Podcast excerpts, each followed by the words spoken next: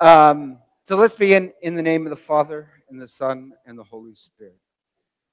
Blessed are you, Lord, God of all creation. Through your goodness, we have this time that we may grow in union with you and each other through the study of your worship in the name of the Father, Son, and Holy Spirit. Amen. So, wow, thank you for coming back. Um, also, thank you, Teresa, uh, for baking cake and uh, coffee. Uh, so now we're going to be getting into the liturgy of the Eucharist. Um, the problem with getting in the liturgy of the Eucharist is it's really heavily laden with a lot of symbols, um, and but the symbols usually come in words. Um, but backing up, there's this uh, book that this guy wrote uh, called "Coming Clean" by Seth Haines, and he actually was a Baptist who was this lawyer uh, in this huge, big uh, um, uh, Arkansas firm, except he had a problem with drinking. And he is trying to get sober, and his father's Catholic, so he went to church, and he was struck with this Eucharistic desire um, that God and man will be one in a meal. Um, and that's when he wakes up and realizes everything is sacramental. Even his hunger for sobriety is really this desire for God, right? even the hunger. And it, Eucharistic spirituality, it wants us to make a commitment out of uh, this hunger. And we can see all human activities really as a way of this union between us and God. And so I love the idea that um, how he ties the Eucharist with this action of waking up and becoming sober. That once you have this real hunger for God, that helps you in your sobriety. Um, and I, that's a Eucharistic spirituality. So think about this. The manna, it didn't just drop out of the sky. Well, actually, it did. But um, before, the people had this hunger, uh, kind of like sobriety. They first express this hunger, and then God can feed them. I know that sounds um, obvious, but even if you could um, you won't really appreciate the Eucharist until, like the guy who's kind of coming out of sobriety, you have this real hunger for God. And when we get into the liturgy of the Eucharist, and this is a really big theme, I'll probably hit it way too much in my time here at uh, St. Pius, is the meal theme in the Bible. It's actually the number one theme in the Bible is meal, which always strikes me as strange. Uh, Protestants have said, we follow the Bible. But they never seem to preach um, that a meal in the Bible is itself the way we worship. From the beginning and end of the Bible, there's always this meal theme. Meal is how God asks us to worship. More specifically, uh, through a meal is how the people always enter into this covenant with God. And so you see the meal theme right at the very beginning in the Garden of Eden and you have two trees that you can eat from. Um, one tree, uh, the tree of the knowledge of good and selfishness, that's actually how you. The only thing you have to do is not eat that. Just walk by that tree, not eat that fruit. Um, and then what we're supposed to meet, eat was um, really from the tree of life. Actually, in the Garden of Eden, if you notice, it says there's a lot of fruit trees.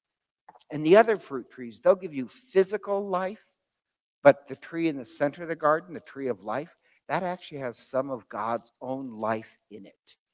Um, and if you eat from that tree, that fruit will give you eternal life. So, right in the Garden of Eden, there's not just this, um, there's regular food and there's spiritual food, but you do have to make a small sacrifice of not eating that food. Um, so, you get like there's a meal theme right there. And it also kind of pre, you know, prefigures the Eucharist that, wow, we eat from the tree of life as well, this time the cross. And the fruit of the tree of cross, what's on the cross? Christ. Uh, that's how we get a part of God's divine life. Um, or Cain and Abel, back to Genesis. Cain and Abel both are offering a sacrifice, food. One is acceptable, one is not. The Noah story, how does it end? It ends in a meal.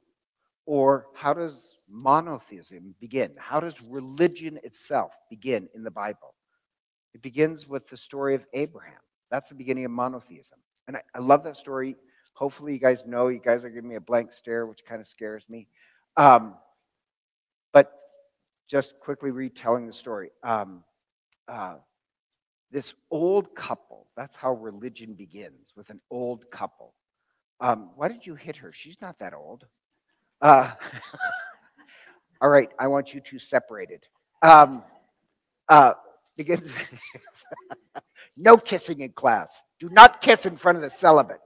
Anyhow, um, I got distracted.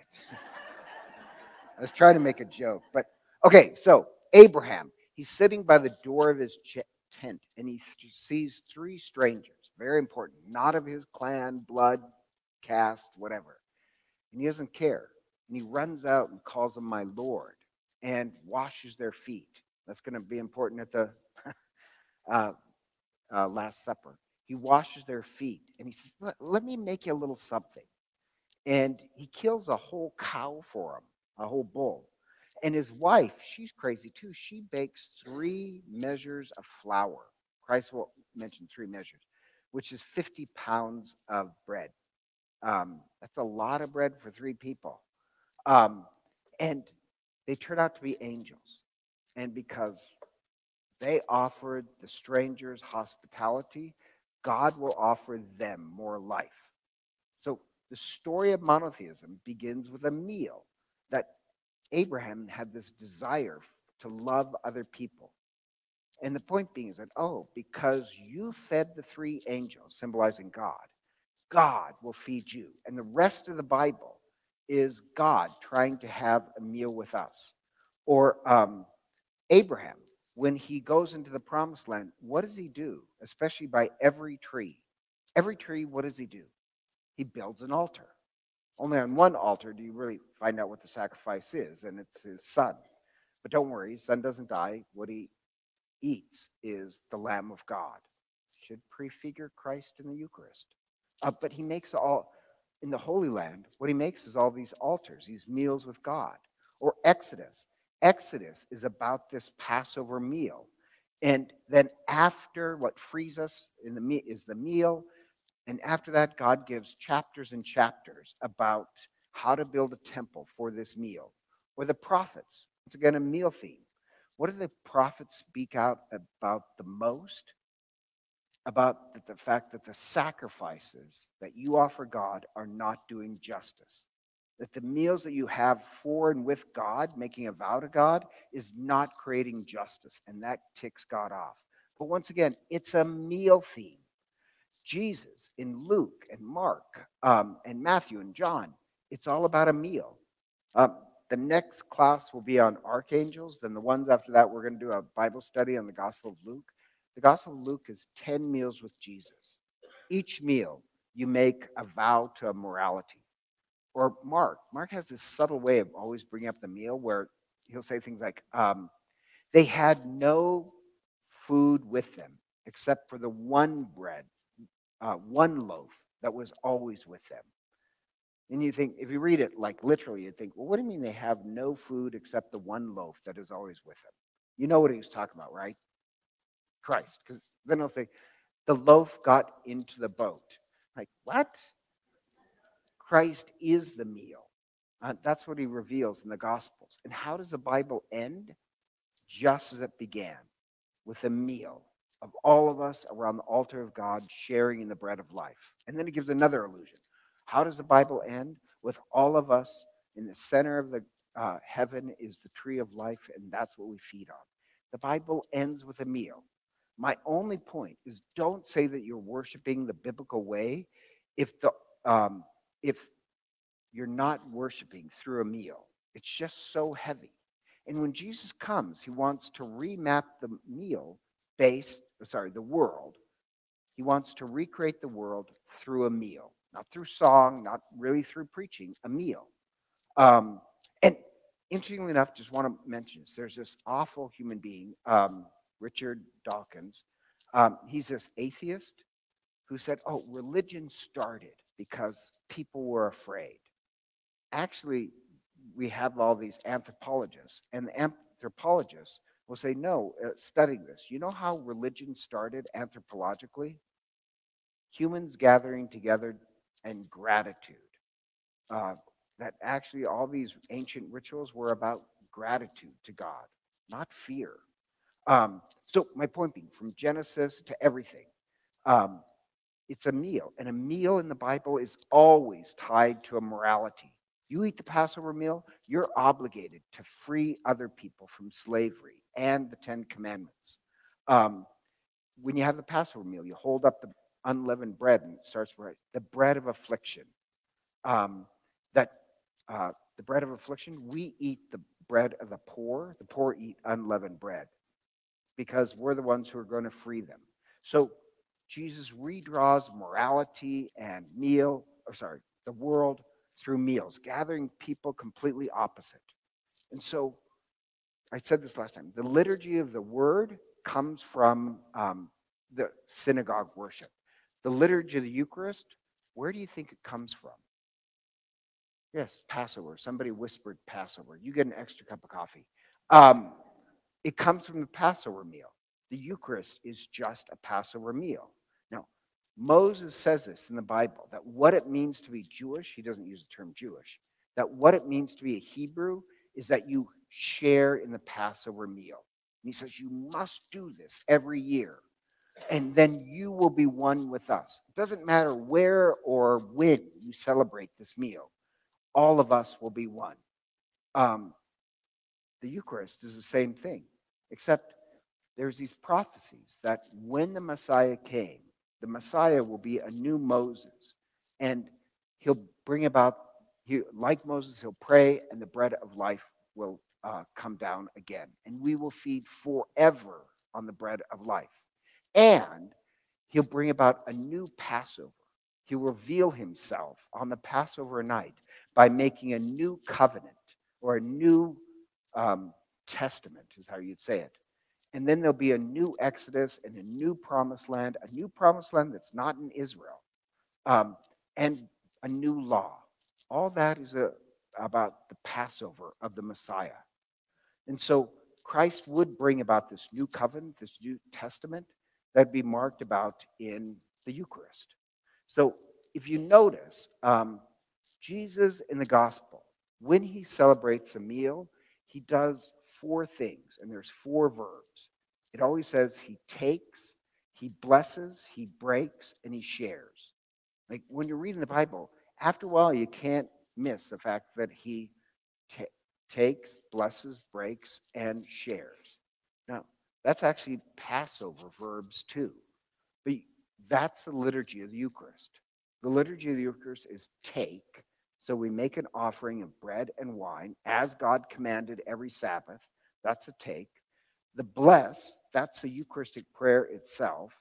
The breaking of the bread, that's the fraction rite. Um, I don't know if you noticed that at Mass. Really, nobody did. Okay, just these people. Um, and the share, what's the share? Communion. So every time God Christ celebrates a meal, that's what he does. When he worships, he always uses those four verbs. So shouldn't we worship the same way Jesus worshiped? And the Passover is the basic order basis for the Eucharist. Um, the Passover, uh, if you hear Jews talk, they'll talk about it as the Seder meal. Seder just means order. There's a certain order that you have to have this meal. And that order is written down in the Haggadah. That's a Jewish text that uh, is the written form of what to do. So the Haggadah in Catholicism is, well, the order is, the Seder is the gospel. In the Gospels, Jesus gives us the order take, uh, bless, break, share. Haggadah is also the Gospels, where I'll explain that in a second, where Jesus says why he's doing all this stuff. In the modern, for us, it's a sacramentary. Um, the Haggadah is what you read from to celebrate the Passover meal. The sacramentary is what the priest reads from. But the Gospels were written to remember uh, the order. So it's our Seder. And the order of the Passover it starts with this prayer to God the Father, just like Jesus did. Um, the Father has to say this blessing and explain why the unleavened bread and why the wine. And the Father has to mention how it relates to the covenant. Jesus does exactly this in the Gospels at the Last Supper. He does this, and the Jews were at the table, all the apostles, they would have got it. He's playing the role of the Father, he's following an order. But now he's introducing a new order. In Greek, do you know how you say um, a new covenant?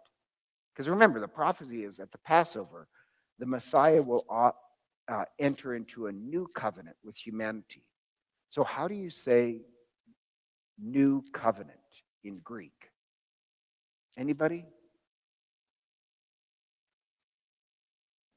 Um, okay, so it's testament. So, have you ever heard of the New Testament? I mean, I don't know what I'm dealing with here. Um, but like when you hear the word New Testament, how many people think of a book? Wrong! The New Testament is not a book. The only time Jesus mentions a New Testament is the Eucharist. The Eucharist is actually the New Testament. The New Testament was written down so you know the order, the Haggadah. But the Testament literally is the Eucharist. Um, Jesus explains how this bread is the new covenant, the New Testament, how the cup relates to the new uh, covenant, the New Testament. So, according to the Gospels, how do you enter into the New Testament? It's not by reading a book, it's by sharing in the Eucharist. Does that make sense? So, my point going back shouldn't we worship the way Christ commanded? And the early church, the Eucharistic prayers were really quite simple. They're basically, the Eucharistic prayer is based on the Passover blessing. And so, like, there's this book called the Didache. It's as old as the Gospels. And it's written um, from the early church on just how to celebrate the Eucharist and how to do the baptisms. And a priest does it to the best of his ability. But the Eucharistic prayer just follows the pattern of the Passover. Um, now, in the ancient church, they didn't have books. Books won't exist for a long time after the death of Jesus. They had scrolls, but also a scroll was enormously expensive. It's not like a priest could walk around carrying stoles, or sorry, scrolls. Um, so they just had it memorized, and each did it according to the best of their ability. Now that's Eucharistic prayer, but over time, uh, the Eucharistic prayer it was written down, but it's not like priests are really going to know how to do it until we really come to the printing press. Um, books were so enormously expensive and rare. So, but what you have is over time, this basic format of the Passover prayer for the Eucharist, it developed what's called quote unquote acquired symbolism. And acquired symbolism, you kind of know what this means. Like, let's say you go to a wedding and, you know, there's a cutting of the cake. And then in the cutting of the cake, um, you have this little ceremony afterwards where the couple feed themselves and one smushes the cake more into the other one's face. Um, that's all acquired symbolism because if all you're going to do is serve food, why not have pre-sliced cake? Um, why shove it inside? But that little thing is a ceremony. My only point being is that uh, from the early church on, you had this slow kind of accretions adding onto the ritual. Now, actually, by the time of the Middle Ages, it's heavily laden with a lot of extra symbols. So Vatican II, I'm just giving you a quick overview. Vatican II was actually this return to how we celebrated the Eucharist in the fourth century. That's what they took as a model. So it removed a lot of these like political and cultural accretions that kind of confused the code. Um, like I kind of love studying that stuff, but became very laden. Like, uh, do you know what a maniple is? Um, like that. At one time, priests used to have a handkerchief on their wrist so they can wipe the sweat off. But then that became this acquired symbolism, and they'd have this long brocaded um, thing that would be not be useful for wiping sweat from your brow, but um, like, well, that's kind of useless, but it's hanging off my arm, or they'd have a cappa magna. Do you know what a cappa magna is? Nobody knows. Okay, it might. Yeah, only one got, guy got it right. Um, it's like I'm not even with Catholics. Um, but it's not just a cape; it's a super long cape. I mean, Superman would be envious of this cape. It's like from here to the room. So it's like the priest was this mini bride. and people would hold his, they'd get people to hold his cape. You had all these accretions. Um, so basically, Vatican II was returned back to the uh, fourth century. But the problem is, is that remember, the center of the liturgy of the Eucharist is what Christ started the take, the bless, the break, the share. So sometimes, like with a cappa magna and all this other stuff, becomes over piled with symbols. With a cappa magna, you you now eclipsed it, that you're not paying attention to the take, break, bless, and share. So that's the four parts of the Eucharist. This morning, we're just going to go over two of them the take and the bless. The take is the preparation of the gifts. It literally said Jesus took the bread and the, the wine.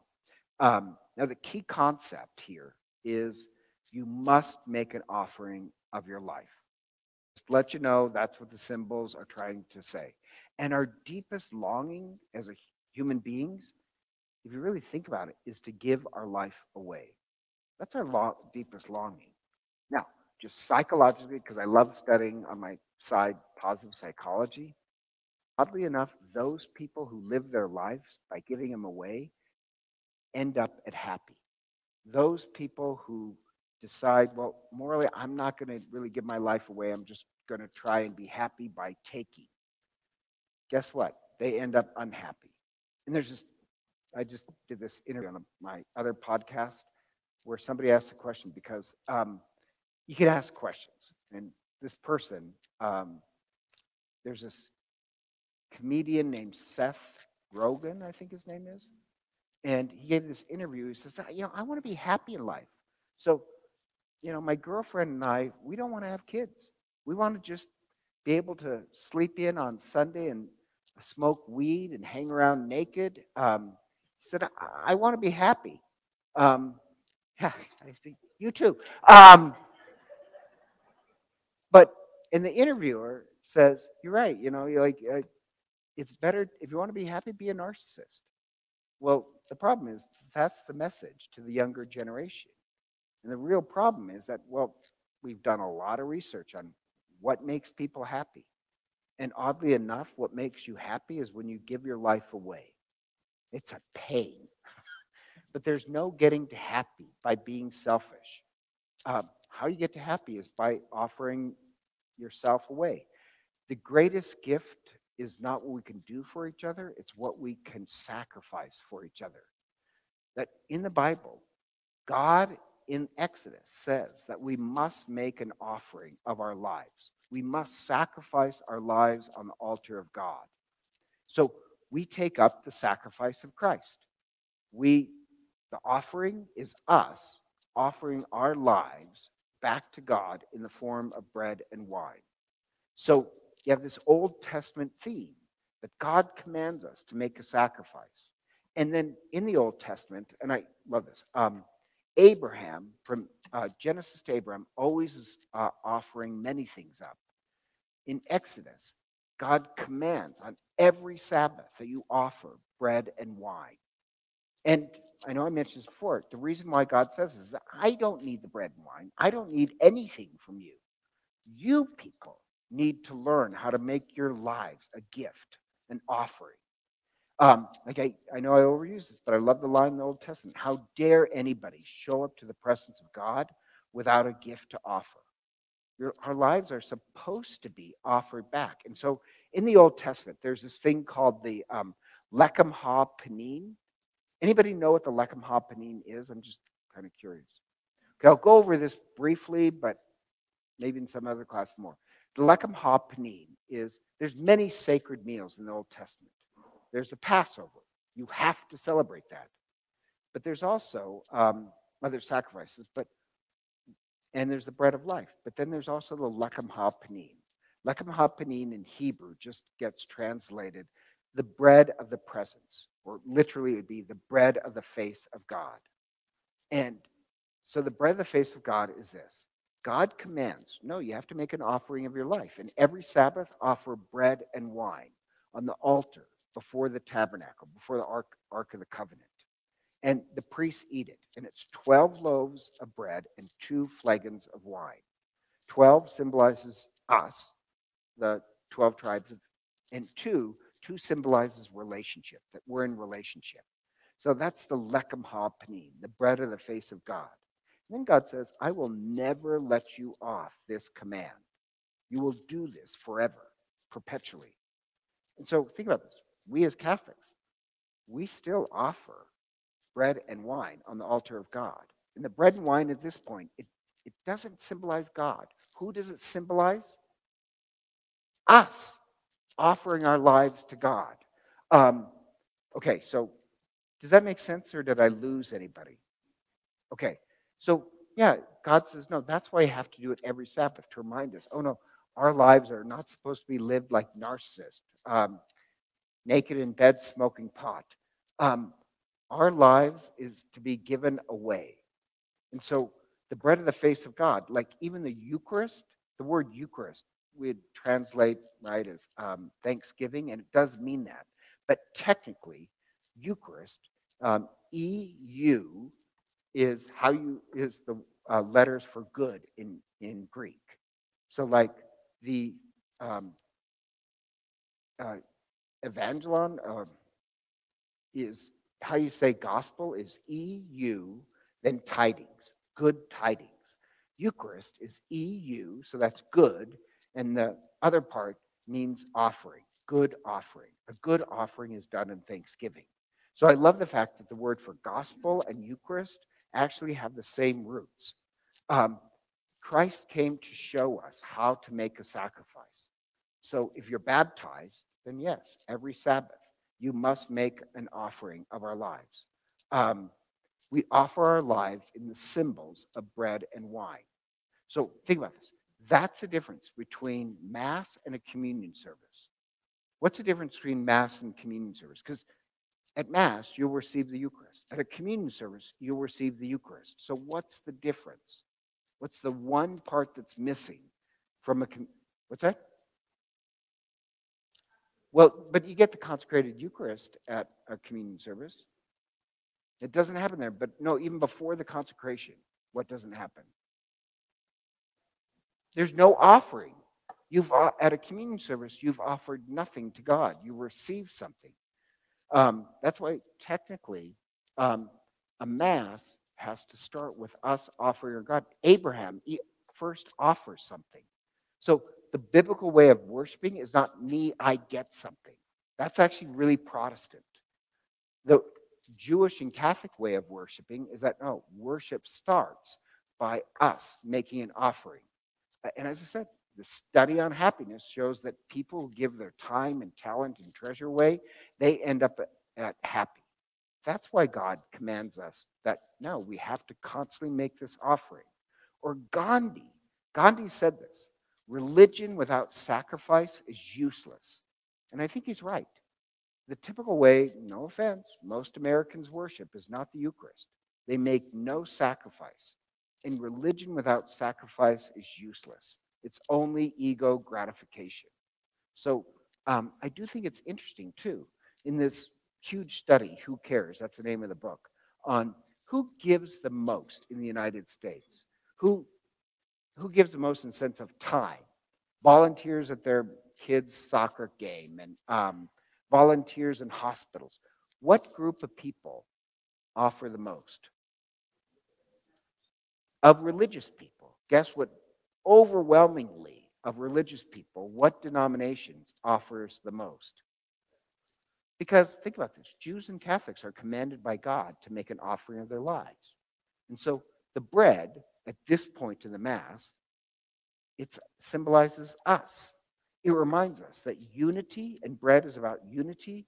It takes time and commitment. It's difficult and painful. So to make bread, which I've never done in my life, nor probably will, you take individual grains of wheat, that's us, and they have to be broken open. to make one loaf. They have to be separated from their useless parts, from the stalk, from the chaff, and ground up to make flour. Um, that's, you know, Lent to us. We're being ground, being freed from our ego so that we become pure flour. Um, so the bread, it symbolizes a community that has been changed. We no longer live in ego. We've lost that. We've been ground. And so that we become one. And then it takes a little bit of water and heat. That the water, guess what the water is? Okay, somebody I hope said baptism. I couldn't tell. The water is baptism. Does that make sense? Lent is us being ground from our ego. Then the water is added, and then the heat. The heat is confirmation. And then we become bread, and we've changed. We no longer live for ourselves, we live in union with each other. So the bread symbolizes us that's going to be offered.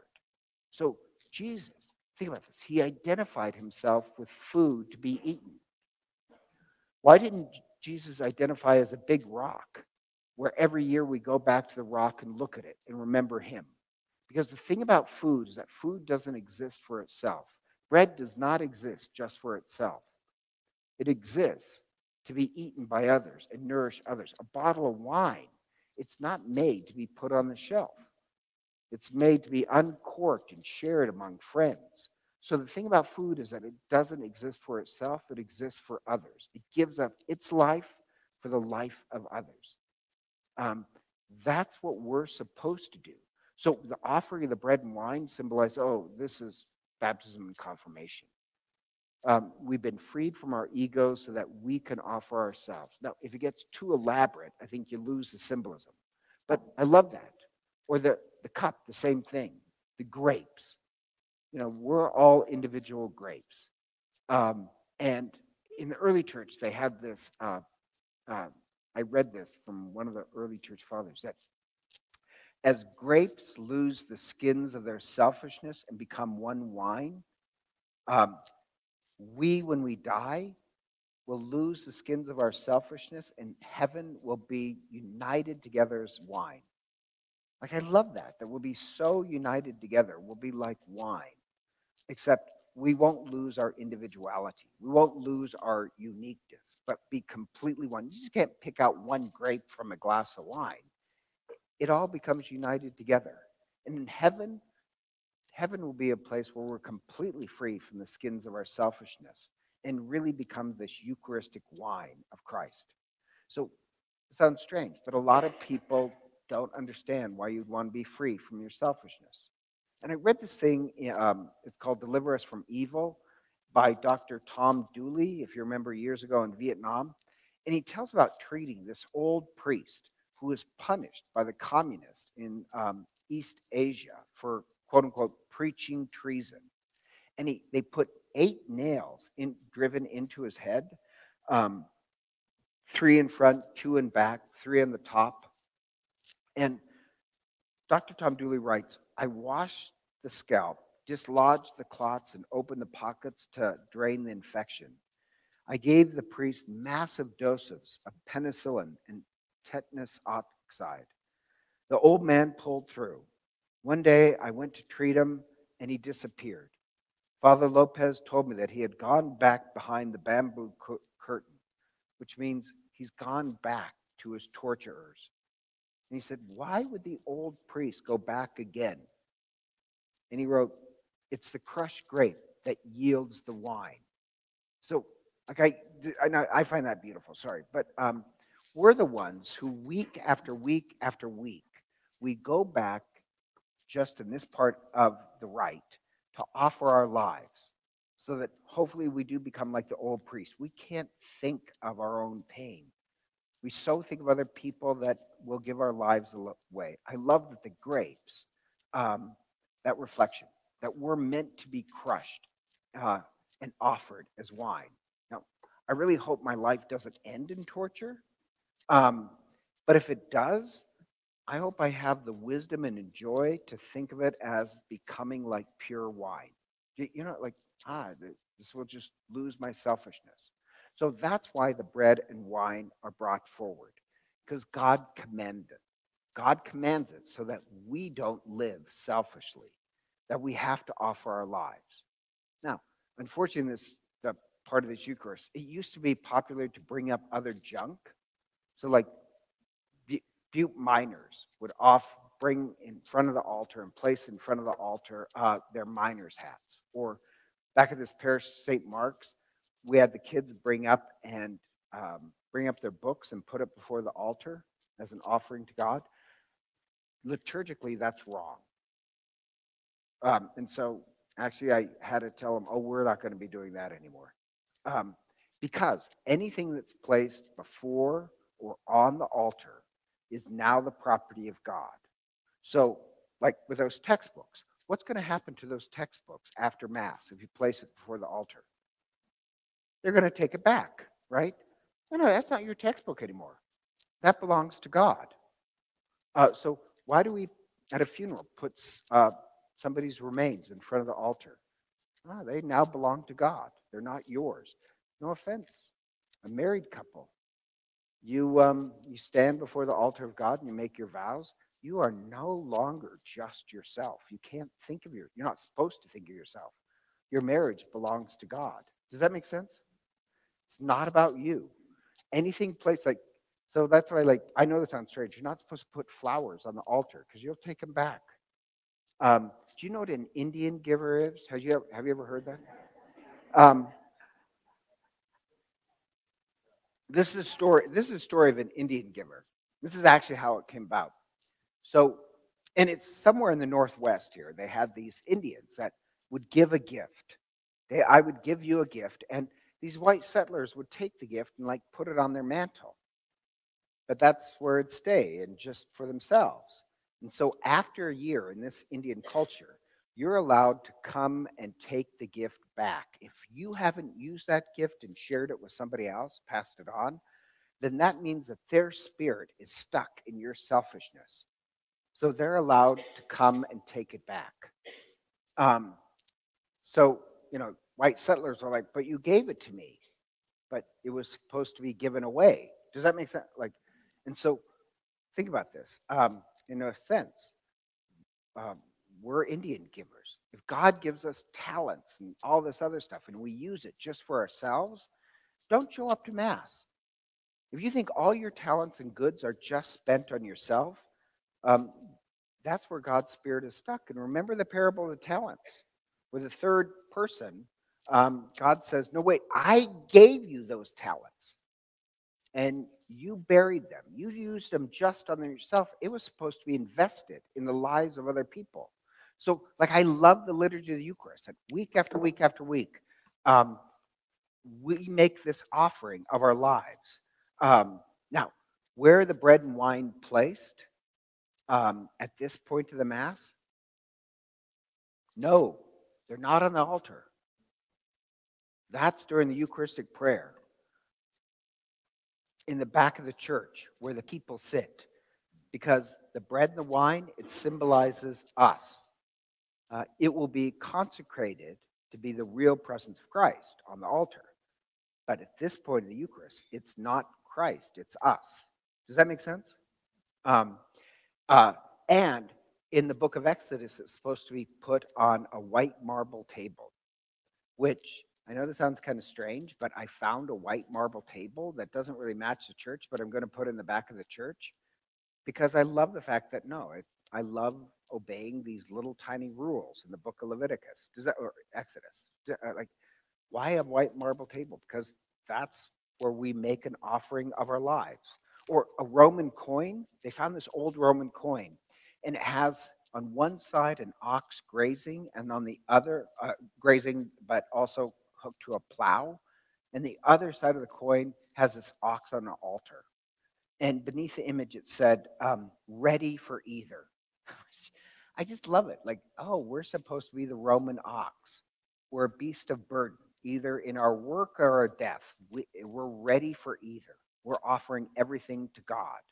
Um, and going back, I mentioned about the um, guy who was an alcoholic who realized, wow, I can offer God my struggle with, for sobriety. Like you just don't offer God your gifts, you can offer God your pains and sufferings. Um, this one guy, like this, um, in this interview, um, he had ALS. My dad died of ALS, but when he was first diagnosed, he said, "quote unquote," I'm I tried to play the big man, that I'm tougher than any of it.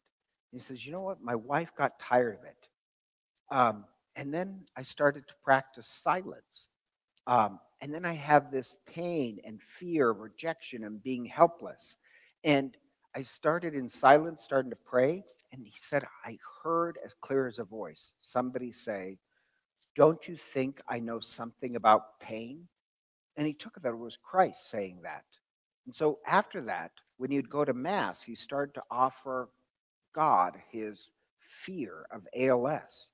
And he said, The odd part is, I became free of it. And there was this new beginning, a new birth of my marriage. That the best um, my marriage was, was when I was offering my fear to God, not when I was playing the big man.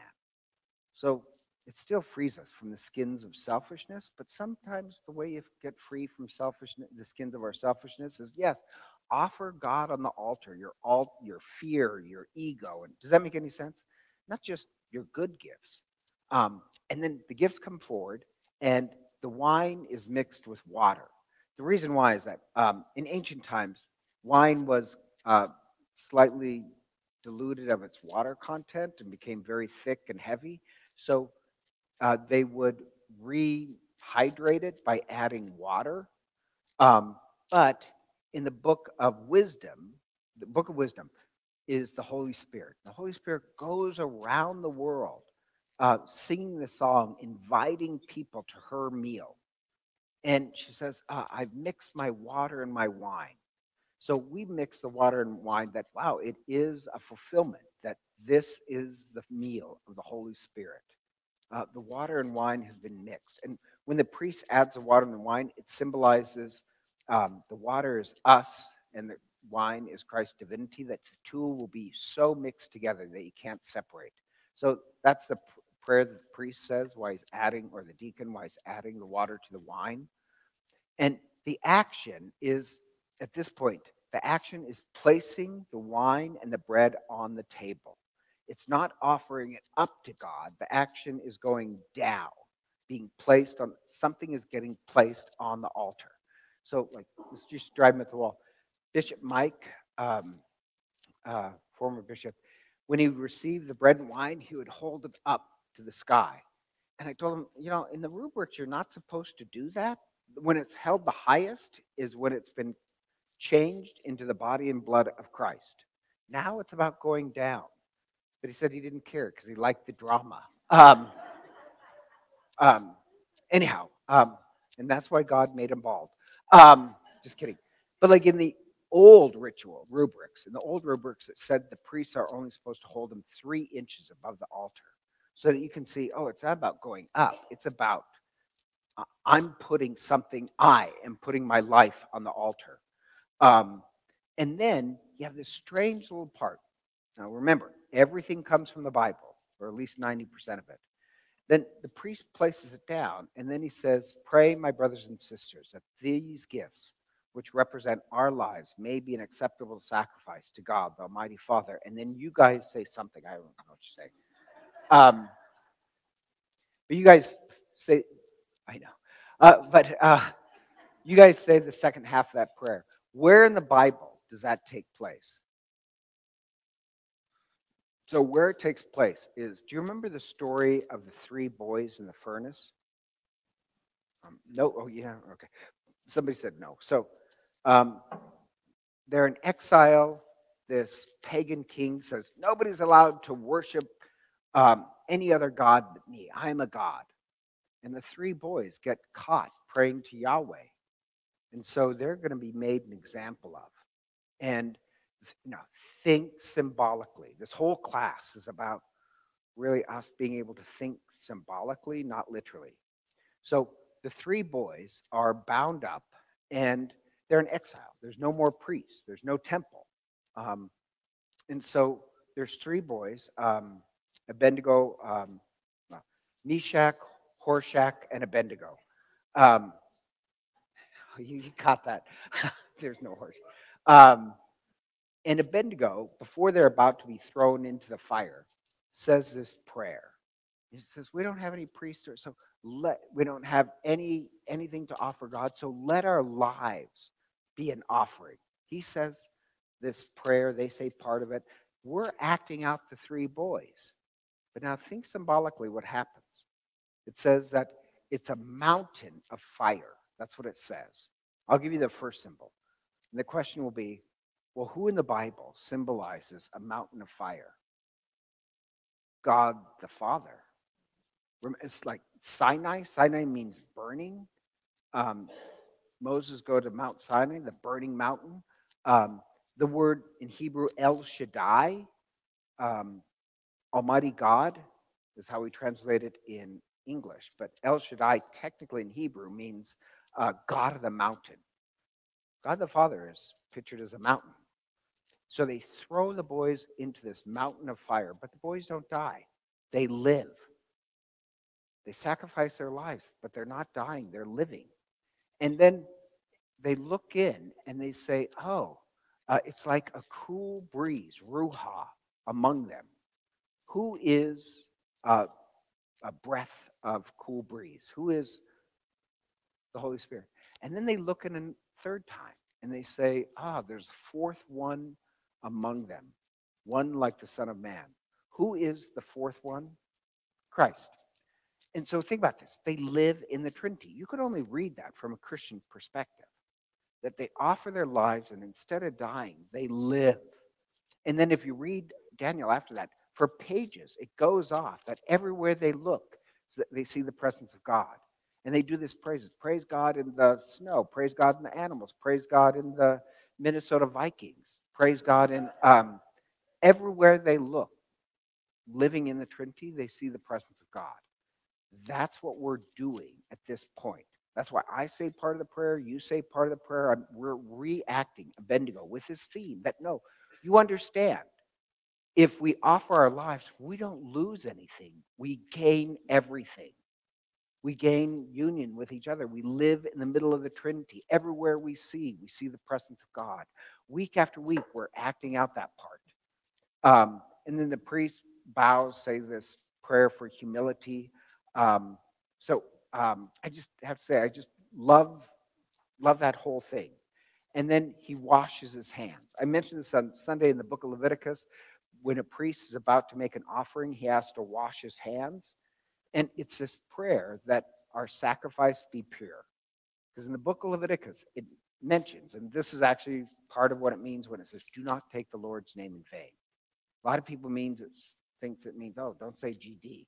No, it's to misuse religion. And so he washes his hands that it be a pure sacrifice. And a priest is forbidden to offer a sacrifice if in his heart he has any impulse like, oh, this is going to get me more power, or this is going to pay off for me, or this is going to make me something. And that's what I really hate about the gospel of prosperity. You worship God, then God blesses you with a truck. That technically in the book of Leviticus is an unclean sacrifice. No, you worship God for God. Um, so the priest washes his hands because uh, you're about to step into the Holy of Holies. Um, that's, that's the take. The second part is the bless. Oh, I'm really behind. The second part is the bless. Oh, I'll go get this. Um, and the key concept here is the invoking of the Holy Spirit, that it changes the bread and wine into the body and blood of Christ. And Jews had hundreds of these prayers, hundreds of these little prayers that you would say. Um, they're called Barakah. And um, they had one, it all, it's always the same pattern. Blessed are you, Lord, God of all creation. Um, and so if they saw a dead body, you'd say, Blessed are you, Lord, God of all creation, ruler of the living, judge of the dead. If you saw like a flower bloom, the prayer goes, Blessed are you, Lord, God of all creation. Through your goodness, um, you have made the universe and made all things well. Um, oddly enough, I mentioned Sunday, the Celts in the fifth century, they had very similar practice of saying prayers when you saw, sir, saw, saying prayers when you saw certain things. So the Barakah always starts off the same way, and it's Blessed are you, Lord, God of all creation. Through your goodness we have, and then that part of the prayer changes. So if you notice, that's why the priest says, Blessed are you, Lord, God of all creation. That's Jewish. Does that make sense? That's that's a Jewish prayer. So, like once I was at this meal, and now it's a kind of a supper club, and um, it was a really nice, but we, there's a bunch of people for this meal, and somebody kind of said something that was slightly anti-Jewish, and there's a Jewish couple among the cocktail party. Yeah, it's like, oh God, I can't believe they said that. So when it came time to say the blessing over the meal, they said, Oh, Father Len, would you say the blessing? And just because I know some a Jewish couple were insulted, I kind of thought, I'm going to say the barakah. Blessed are you, Lord, God of all creation. Through goodness we have this meal. Um, anyhow, uh, afterwards, later, when we're walking around this, the Jewish man says, Thank you. like he knew that was a Jewish prayer. So if a Jew came to Mass, they'd realize, oh, the Eucharistic starts off with a barakah. It's that's why? Because that's what Jesus. Jesus says the barakah and then goes into the Eucharistic prayer. The Eucharistic prayer, I'm going to edit my comments now. It's based on the Passover prayer. It starts with the past, it ends with the future when all of us will be united together.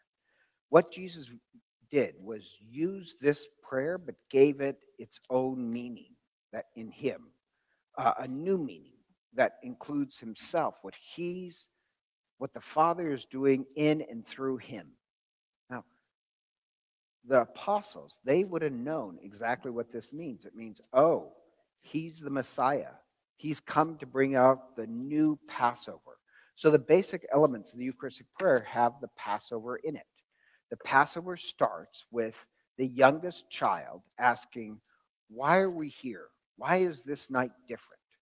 And so the Eucharistic prayer starts with the preface, which answers the question, Why are we here for this Eucharist?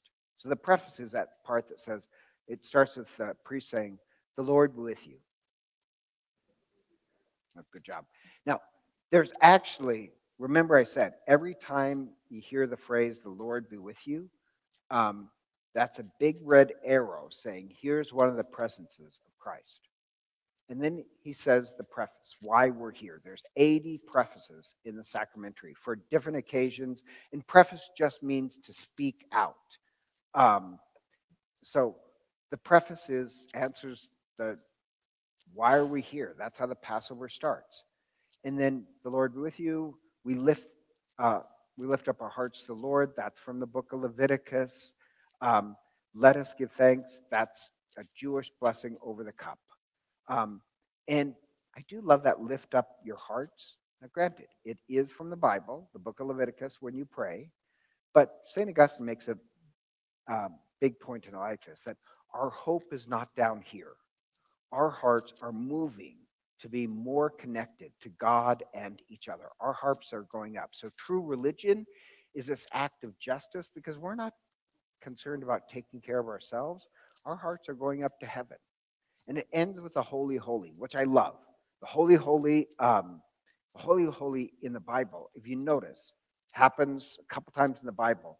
Um, when when somebody sees heaven, they see the angels saying, Holy, holy, holy.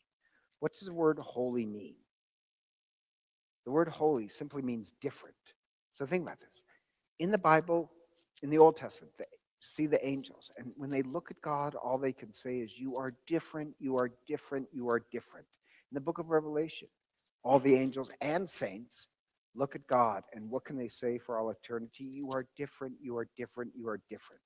Now, if you know that, when we do it at Mass, it's making the statement that, oh, I get it.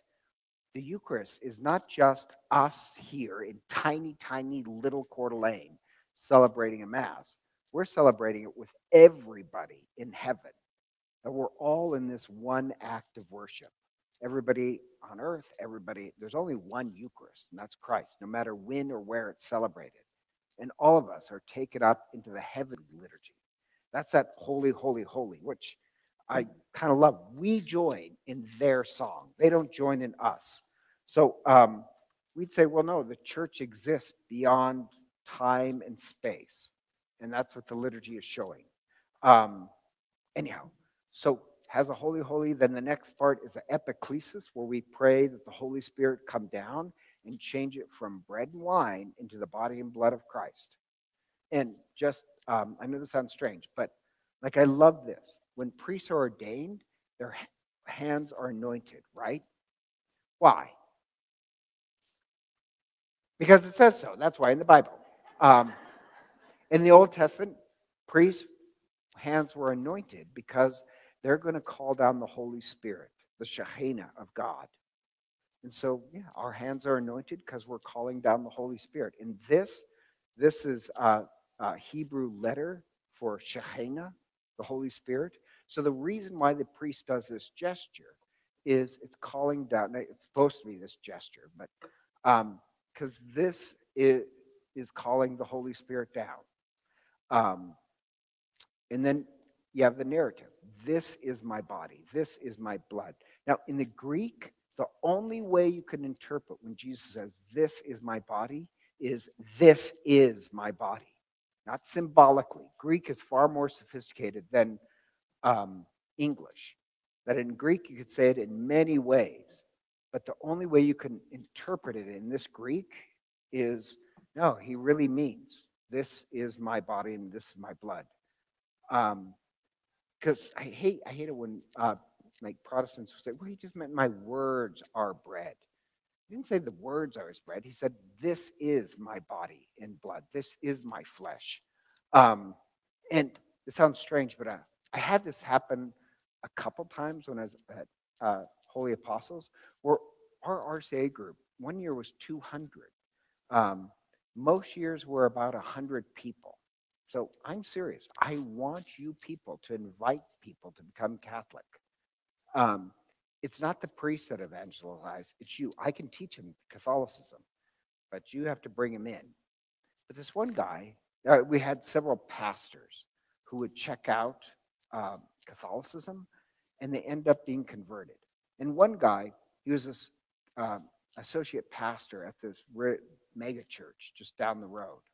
And the only reason why he came to the RCIA classes is because his in laws were Catholic and he considered that going to hell. So he wanted to attend the classes to find out something to object to. Does that make sense? But the problem is becomes Catholic, and um, like our notion of baptism is that it's a sacrament. And on the baptismal class, he was like, "Oh my gosh, I like theirs is just a dedication, not a real sacrament." And so when he studies the Greek and what Jesus said, um, it's like, "Oh my gosh, it is a sacrament." Then when we go over the Eucharist, he's blown away. Um, and then he comes to me and he says, You know, I've, that really blew me away. And um, he says, The more and more I thought about it, the more that, oh, I do believe that, yeah, I get it. That's how Christ wants us to worship.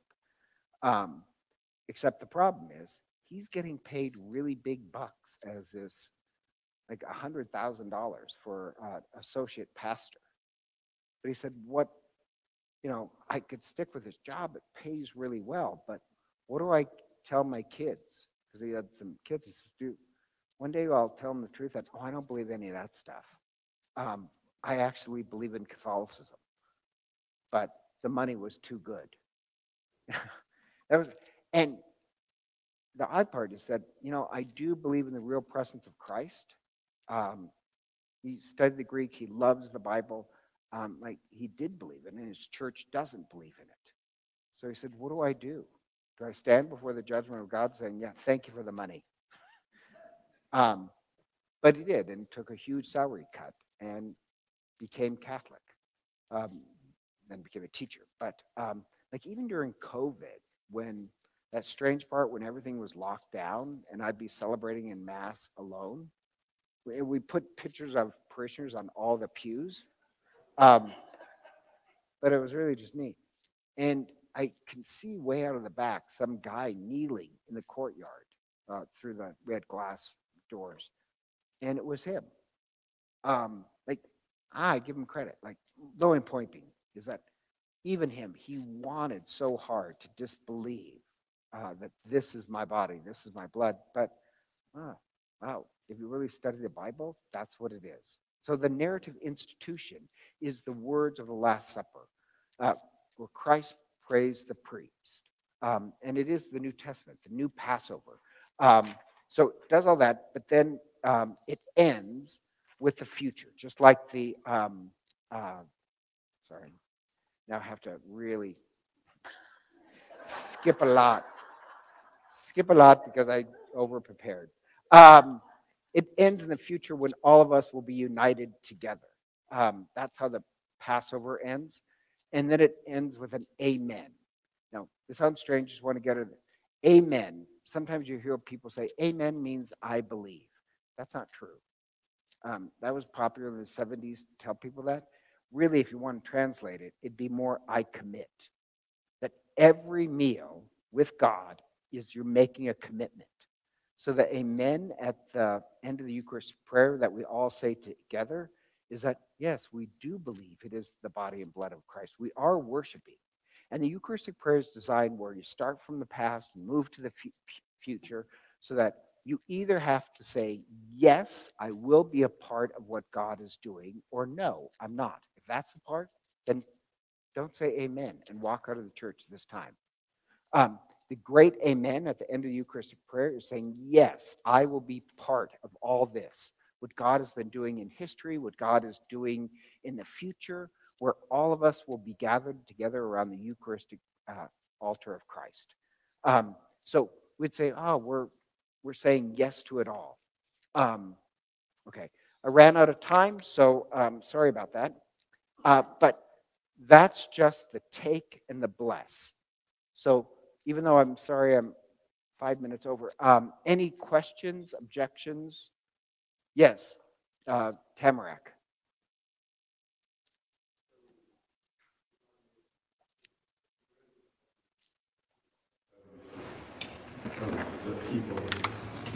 When it's on the white mark table.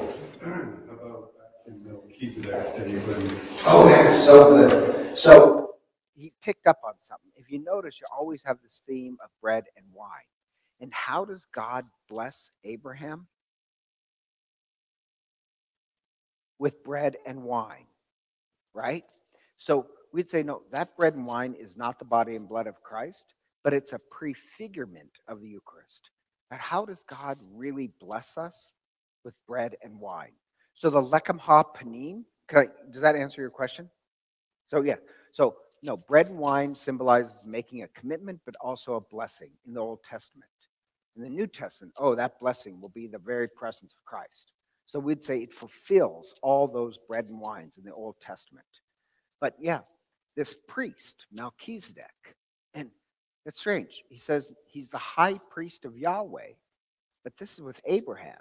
It's not going to be hundreds or hundred of years until God reveals his name as Yahweh. So, who is this priest of Yahweh that existed before we even knew who Yahweh was? And he says that he's the king of the city of peace, Jerusalem. Hmm, Jerusalem's not going to happen until David. So, who is this king of the city of peace, high priest of Yahweh, before we even knew who Yahweh was? You know, like uh, we'd say, oh, it's Christ. It's a prefigurement of the Eucharist and Christ and how God really blesses us with bread and wine. Or the like the lechem ha panim, the bread of the face of God. You know why they called it the le- lechem ha panim? Is um, um, sorry, I'm forgetting. Oh, um, uh, the Abraham and um, that God is typified by uh, bread and wine. But when Moses goes up in the mountain, what does God look like? God looks like a meal, bread and wine. Uh, so that's why it's called the face of God. And now, that won't make any sense in the Old Testament. You think, well, that's just weird. Um, but if you're Catholic, you'd be like, oh, I get it. Yes, the true lechem ha panim is the Eucharist. The true bread and wine of the face of God is the Eucharist. So you have these things in the Old Testament that don't make much sense, but then with a Catholic perspective, it's like, oh, that's why Melchizedek blessed Abraham with bread and wine. Does that make sense? Okay. Good good call, Tamarack. Yeah.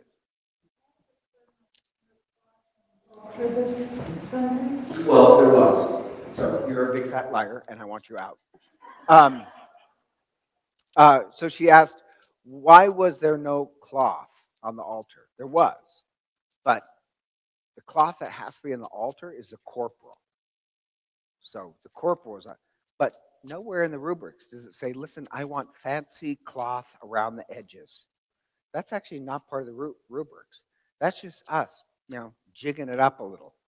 But the problem is, I, I took off the altar, the, I don't want to say altar, the, the decorations, because I wanted to see what was underneath. And once I saw the altar, I was like, oh my gosh, that's so beautiful. Um, eh, but here, I'm going to change it because I'm going to put altar panels, uh, like you have that beautiful wood, and then you have the wood down here. I'm going to put altar panels on it uh, for different seasons. Like one altar panel will, at Christmas, will be Jesus in the Nativity, because the Eucharist is Jesus being laid in the manger, you know, the feeding trough. So that way I can change it season to season. What's that?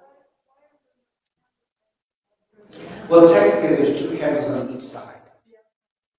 But you, you can put candles on the altar, but I don't like candles on the altar because anything that is on the altar belongs to God. And then we can use them as pro- processional candles.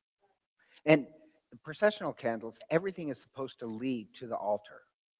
So, like, this sounds strange. I don't want to upset people, but like the processional cross, it's brought forward, and then it's supposed to be, it's when it's by the altar, it's the altar cross. But we put our clears over there. Um, like I, I just, you're only supposed to allowed one altar, or sorry, one cross in the sanctuary. We actually have three. Um, like, not that that's bad, but like I want to get rid of the, the, I hate to tell you, don't tell anyone. Um, because I know people will get upset, but like the risen Christ without any wounds, that's technically not a cross. And there is a cross behind him. But to be honest, I want to change that and actually put something of the body of Christ on it. Does that make so? So when the, the processional cross comes forward, the altar cross is the one that's above the altar. Technically, we don't have that. We have the altar cross on the altar. to bless ourselves is. Oh, that's because of COVID numbers are out. And thought so, but I- yeah, yeah. So I do love holy water, but um, hospitals are full. So do what we can. So um, as I said, next week we'll do the uh, uh, bless, no, break, break and share and the dismissal. And then after that, I'm going to have two classes on the archangels. Um, and the reason why that puts us in the end of September, the Feast of the Archangels is October. So, and then after that, we'll do some classes on the book of Luke. So, guys, thank you for coming. Um, God bless you.